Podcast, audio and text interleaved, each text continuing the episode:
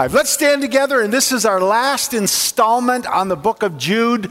Next Sunday morning, we're going to uh, we're going to start a series on the 10 words, and I'll explain what that's going to be um, next week. But um, this is what I call the magnificent benediction. These words that we're going to read in just a moment are probably some of the most beautiful words that you're ever going to read in the Bible and filled with hope. So I'm reading the blue and you are reading the white, and we just got two slides actually. And if I were really being honest, is just one uh, sentence that I wanted to break up. So uh, here we go. Uh, now to him, obviously talking about God, who is able to keep you from stumbling and to present you blameless before the presence of his glory with great joy. To the only God, our Savior, through Jesus Christ our Lord, be glory majesty, dominion, and authority before all time and now and forever. Amen. Amen. Let's pray. Father, we are so grateful and thankful that you are our God and that we are your sons and your daughters, that we are brothers and sisters together. And together we are overwhelmed and blown away by your extravagant love for us in Jesus Christ and the work and the help and the assistance of your Holy Spirit to take what you have done in Jesus and done through Jesus and make it possible and applicable and available to our lives. And so we ask today for the help of the Spirit to speak, to hear, to understand with our hearts, Lord, to comprehend with our minds, and particularly, Lord, for the power of your Spirit to go out of this place this weekend, this week. And Lord, in our homes, in our marriages, our families, our relationships, in our schools, in our places of work, in our neighborhoods, on the Lord, wherever it is that we find ourselves and the being the hub of relationships and influence, that Lord, that you would empower us to live out tangibly and Lord, to live out in meaningful ways what it means to be Christ followers, to be the disciples of Jesus Christ. May your light and your love and your hope shine through us. And this we pray. In Christ's name, amen. I want you to be seated. And uh, I forgot to wish you happy uh, family day. So there is this fable about six blind men and an elephant. And the first blind man touches the side of the elephant and says, Hey, an elephant is like a wall. The second blind man, he touches the trunk of the elephant and he says, Wow, an elephant is like a snake. The third blind man touches the tusk of the elephant and says, Wow, an elephant is like a spear. The fourth blind man touches the leg of the elephant and says, An elephant is like a tree. And the fifth blind man touches the ear of the elephant and says, An elephant is like a fan. And then the last, the sixth blind man touches the tail of the elephant and says, An elephant is like a rope. Like these blind men sometimes, different people have different misconceptions about God. Who is God like? What is God like? Well, God is like nothing, like no one we have ever known or could ever know. And Jude begins with the great personal pronoun. And he says these words He says, Now to him who is able. God is the only person who gives us a foundation for life and living which nothing and no one else can shake. In one of his letters to the scholar Erasmus, 500 years ago, Martin Luther wrote these words. He said, Your thoughts about God are too human. Erasmus was quite uh, resented the remark, especially it coming from the son of a miner. But Erasmus also knew that it was deserving. Even the best amongst us, even the brightest of us, can lose our perspective on who God is. That our thoughts of God can become too human. It was the French atheist Voltaire, actually, who was a um, who was credited with the saying that God made man in his own image, and then man returned the favor. And too often it's true, isn't it? That we see God in the light of our own limitations and we see God in the light of our own weaknesses. And when our thoughts about God become too human, we lose another perspective as well. Our problems, our difficulties, and even life itself at times can become overwhelming or can be or sometimes is. When our thoughts about God become too human, at least two things happen. First and foremost, we dishonor God because the reality is that any thought that is about God that is too human is to dishonor God. But the second thing is that we also do a disservice to ourselves. And so, we, you and I, we need to be reminded by Jude's words, and he says these words Now to him who is able there are a number of references in both the Old Testament and the New Testament that talk about the ableness or the ability of God. I've given you a list in your notes of seven, but two for me that are very meaningful and uh, powerful. Uh, one from the Old Testament, one from the New Testament. The first one comes to us from uh, Daniel chapter 3, verse 17, one of the most familiar stories in the entire Bible.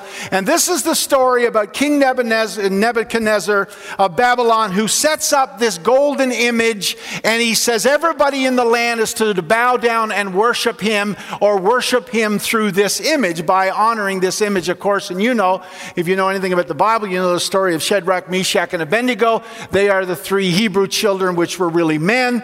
And they, of course, do not bow down. And what happens is, as a result of not bowing down, they are taken into custody and they are put into this oven. And the Bible tells us that this oven is heated, or furnace is heated seven times hotter than it normally is. And this is what they say to King Nebuchadnezzar. They say, If this be so, our God, whom we serve, is able to deliver us from the burning fiery furnace, and he will deliver us out of your hand. The second one that I really like is in 2 Timothy chapter 1 verse 12. And these are the words of Paul to Timothy and Paul says, I am not ashamed, for I know whom I have believed, and I am convinced that he is able to guard until that day what has been entrusted to me. And that brings us to this that God is able to preserve us in the present, in the present time. And Jude says, Now unto him who is able to keep us, to keep us. Now, what's interesting is the same word that, uh, that is used by Jude to keep us is the same word that Paul uses in 2 Timothy chapter 1 verse 12. It's the idea here, it's a military word actually, and it's the idea of a, a military guard around a prison. It also means this it literally means to be kept from a frontal attack. The story is told about the, um, the uh, monk, Frederick Nolan. Frederick Nolan was on the run from his enemies when persecution of the church took place in northern Africa. And while he was on the run and being chased by his enemies, he had no place to hide, and so he came to this small cave. And he got inside the cave because there was nothing else to do. And while awaiting for his uh, pursuers to catch him and put him to death, he noticed that there was a spider. And as he was sitting in this cave, in the back of this cave, this spider began to weave this beautiful web over the mouth of the cave. When his pursuers came along, they saw this web that was woven over the mouth of this cave, and they assumed because the, mouth, the, the uh, web wasn't broken or wasn't touched, that there's no way that Nolan could have gone in there, and so they just went on about their business. Later, after having escaped, Frederick Nolan wrote these words Where God is, a spider's web is like a wall. But where God is not, a wall is like a spider's web. And then there's this. Do you know why trapeze artists wow their audience and almost subdue them into silence? Do you know why parachute instructors give mind controlling instructions to jumpers, first time jumpers? Uh, by the way, did you hear about the 87 year old woman who went parachuting for the first time in her life? She went up in the plane, they opened the door, and uh, she texts to her 89 year old husband on the ground, I've got up, but I can't fall down.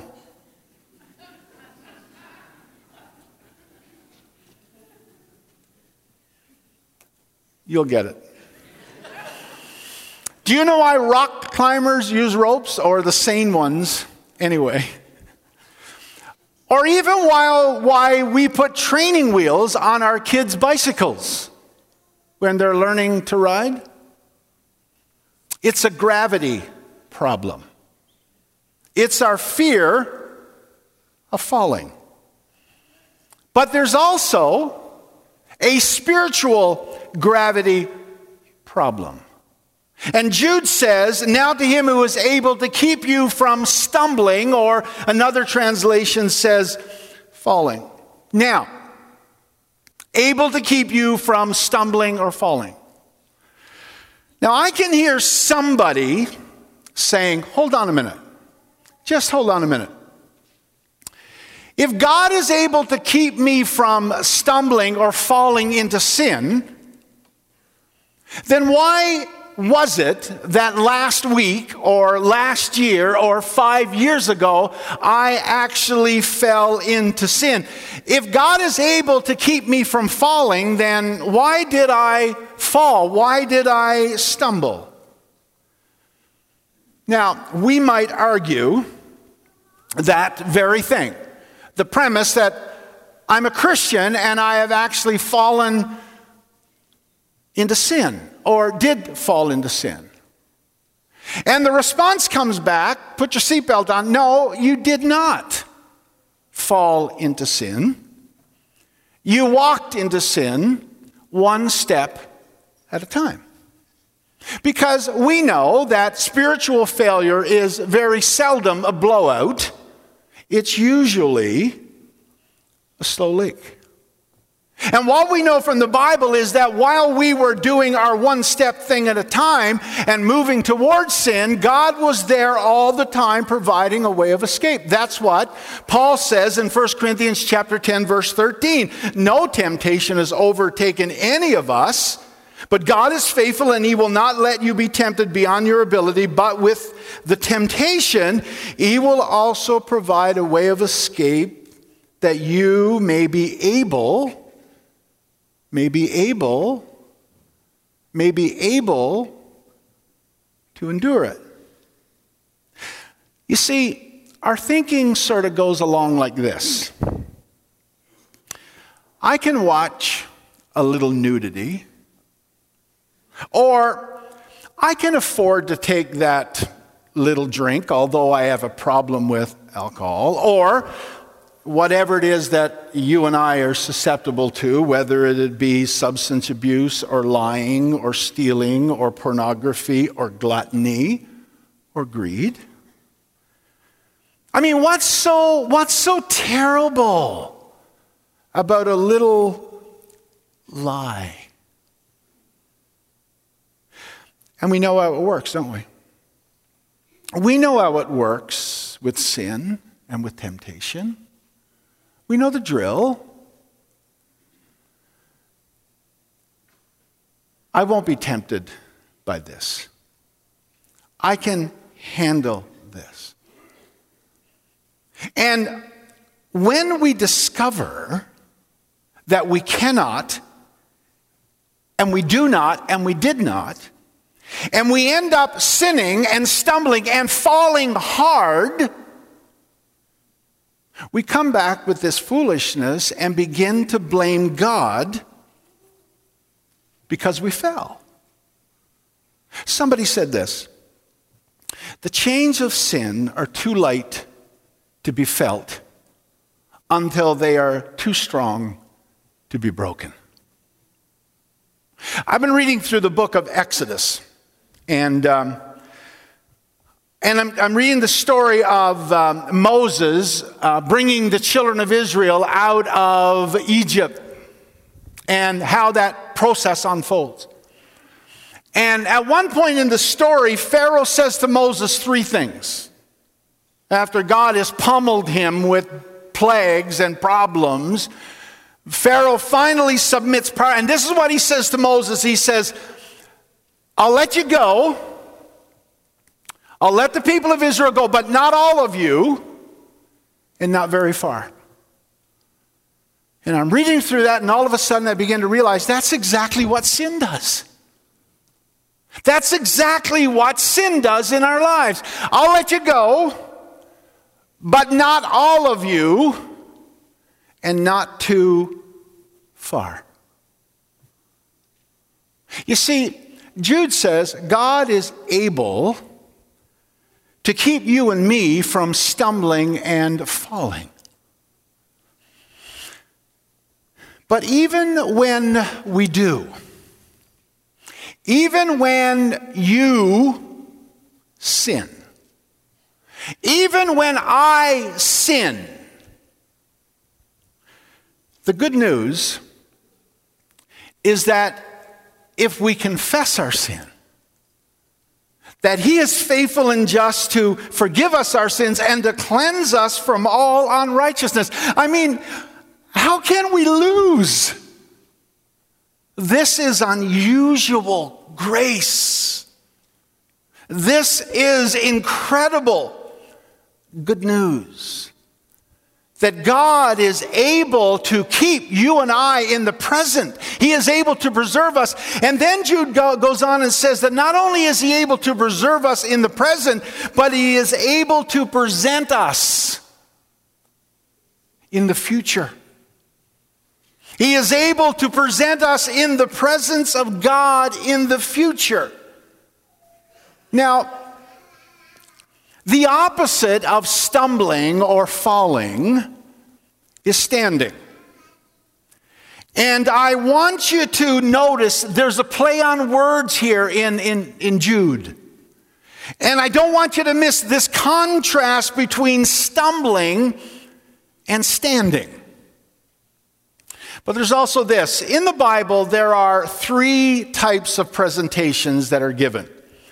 The first one is the presentation that we make as believers as offering our bodies as living sacrifices to God, Romans 12. Secondly, there is the presentation of one believer uh, uh, by another, and this is where the Apostle Paul says that I'm offering you, the Ephesian church, to one husband, which is Christ, as a pure virgin. And then there is, thirdly, the presentation of the church to Jesus. Matter of fact, actually, Ephesians tells us that it's actually Jesus that presents the church to himself, which sounds a little odd in our thinking. But this is the presentation that Jude is talking about that is going to take place in the future. That you and I, we are going to be presented to heaven, to the Father, by Jesus. And Jude is telling us that he is able to keep us and he is able to present us to the Father in a future time. We all know what this means, right? Every time a bride walks the aisle, she is presenting herself to her groom. And you know what I've noticed in most weddings? Moores, the suit people, they're absolutely correct. Everybody else is watching the bride, and only the bride and the groom's mother are watching the groom. That's it. All eyes on the bride. But I love what it says next, and I find this incredible hope. Jude says, to present you blameless, faultless, without blemish perfect. Now, wouldn't you like to be married to somebody like that? Right? The Greek word blameless, without fault, perfect, without blemish, actually is the word that talks about the Passover lamb that was to be offered. The lamb was supposed to be without blemish that God is able to keep believers, you and I, from stumbling, but also to present me and you faultless, blameless, without blemish, perfect in God's sight. Without fault. And that brings us to this the presence of His glory. The presence of his glory. That's where we are going to be presented. We are going to be presented in the presence of God's glory.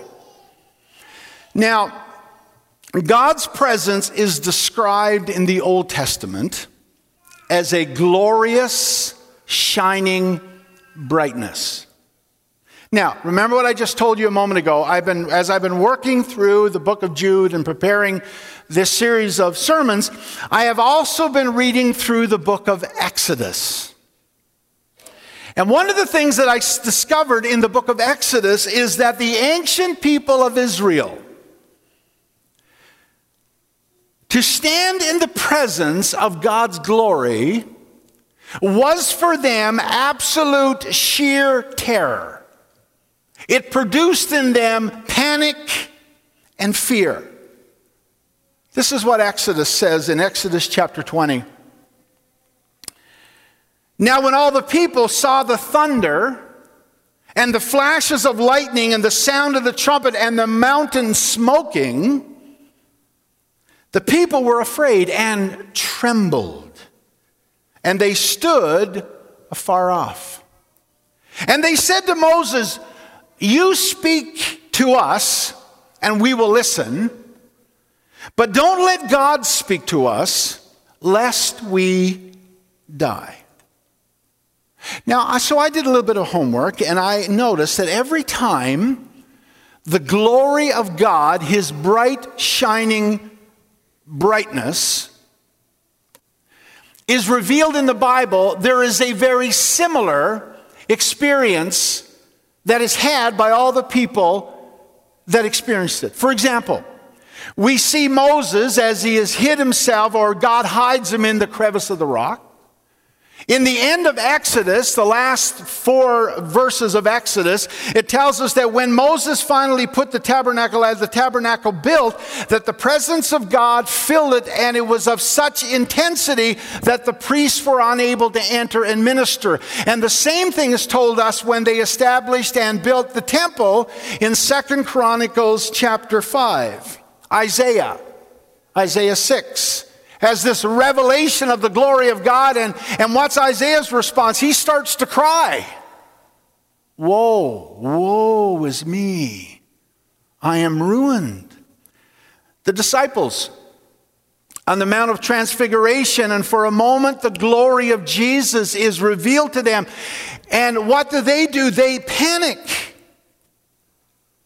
The soldiers who come to arrest Jesus in the Garden of Gethsemane and the Bible tells them when Jesus says, Here I am, and we already talked about I am this morning, all of a sudden the glory of Jesus for a moment is revealed. And the Bible tells us that the soldiers fell backward to the ground.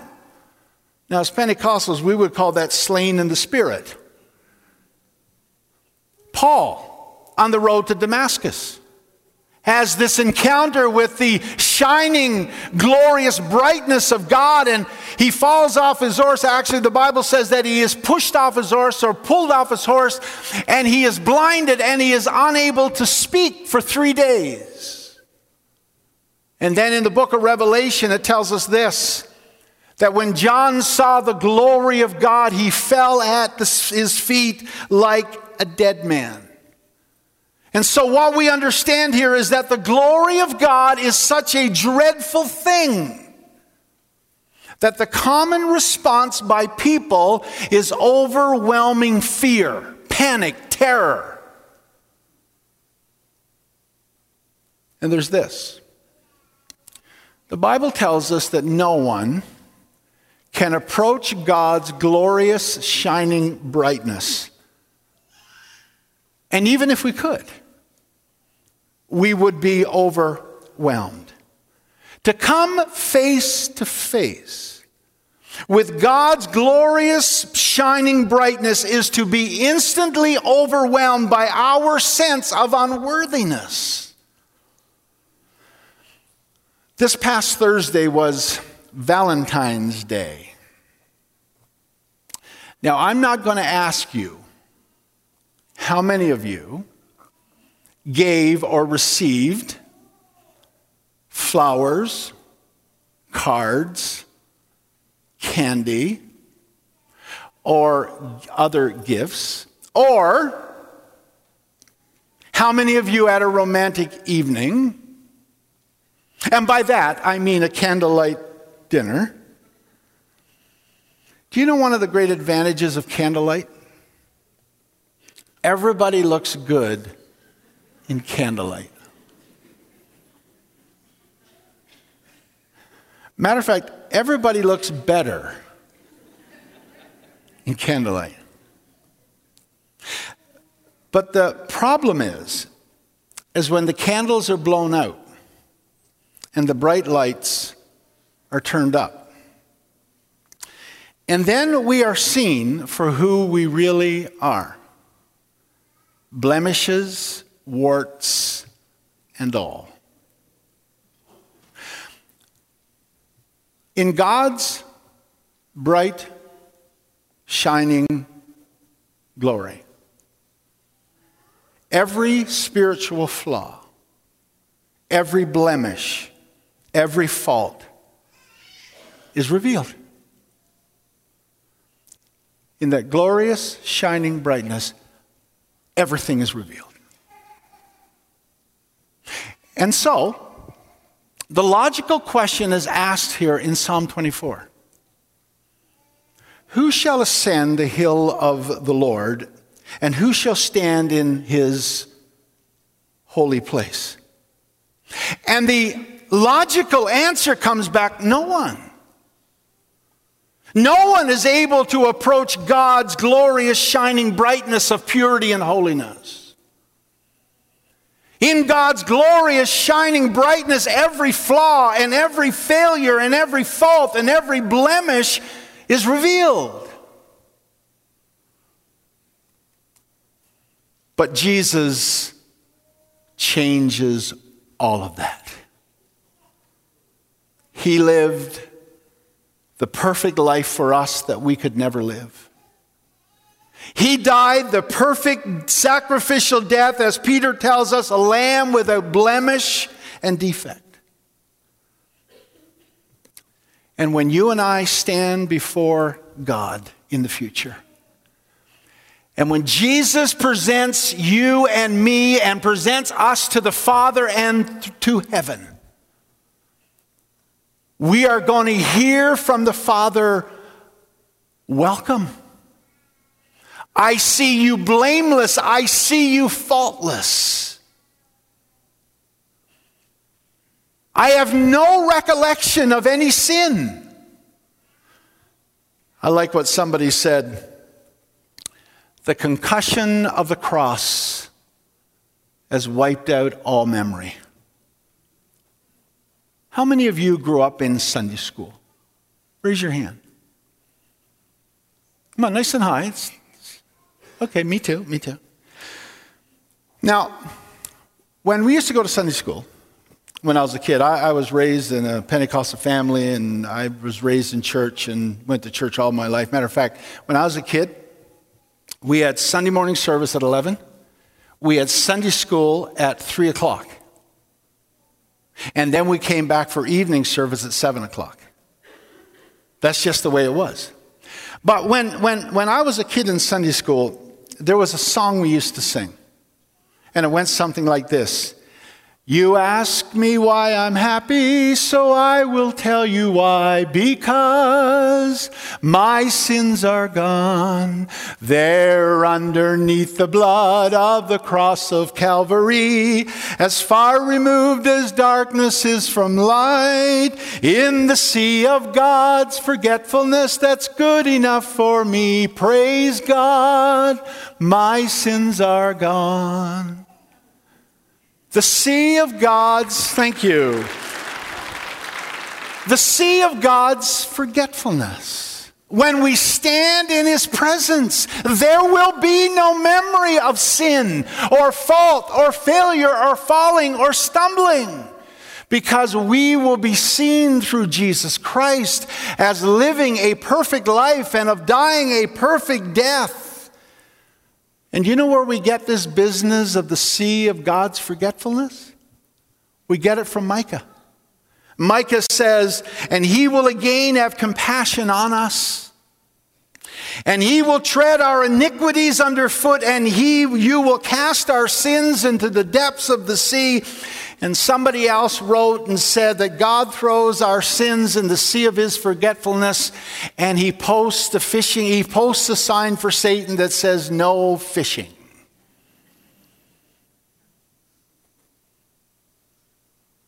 But the response of the people, the ancient people of Israel before the glory of God, was absolute fear and panic. But when Jesus presents us to his Father, to heaven, without blame and without blemish and without fault, it's going to be a good day. And it will not be a moment of panic. It will not be a moment of terror. It will not be a moment of fear. But Jude says, of joy. Of joy. Joy here is a very intense word. It's not the typical cultural meaning of uh, joy, you know, emotional happiness. I am so happy. It's not that. And it's not a private joy, it's a public joy. It is a public declaration of honor in praise. When we stand before God, and he presents us, he's going to say, Here comes the bride. Folks, it's going to be a wedding.